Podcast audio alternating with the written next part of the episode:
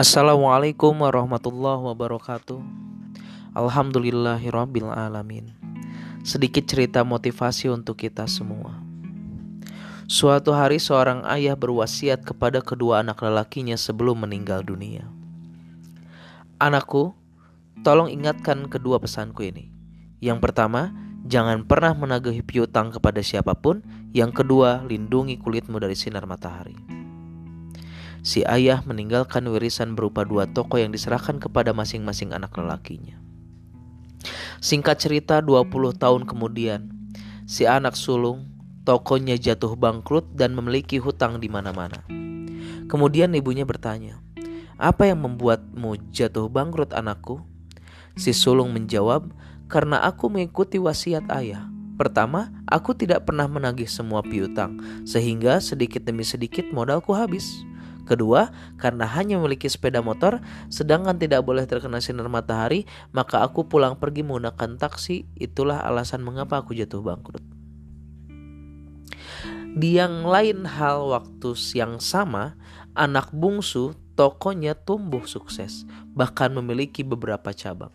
Kemudian ibunya berkatanya, "Wahai anakku, apa yang membuatmu tumbuh sukses?"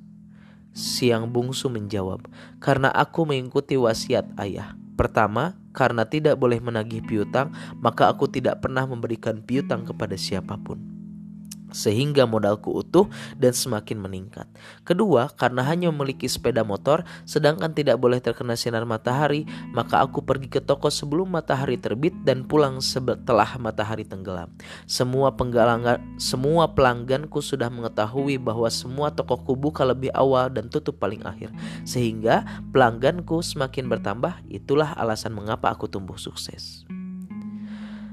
Brother and sister Villa, Baik si sulung maupun si bungsu, keduanya mengikuti wasiat dari ayahnya. Namun mereka memiliki penafsiran dan sudut pandang yang berbeda. Mereka melakukan cara yang berbeda sehingga mendapatkan hasil yang berbeda juga.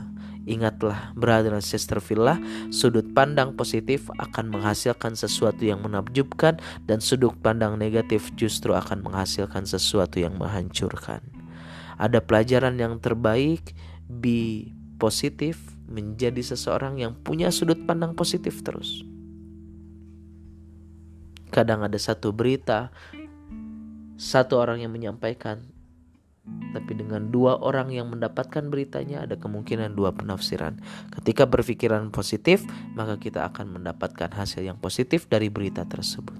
Semoga ada motivasi buat teman-teman semua, buat brother dan sister villa semua agar menjadi pribadi-pribadi yang sukses, biar jadi anak-anak yang sukses, biar jadi brother dan sister villa yang sukses dan juga bisa membahagiakan kedua orang tua teman-teman. Brother dan sister villa. Terima kasih sekian kisah motivasi dari saya.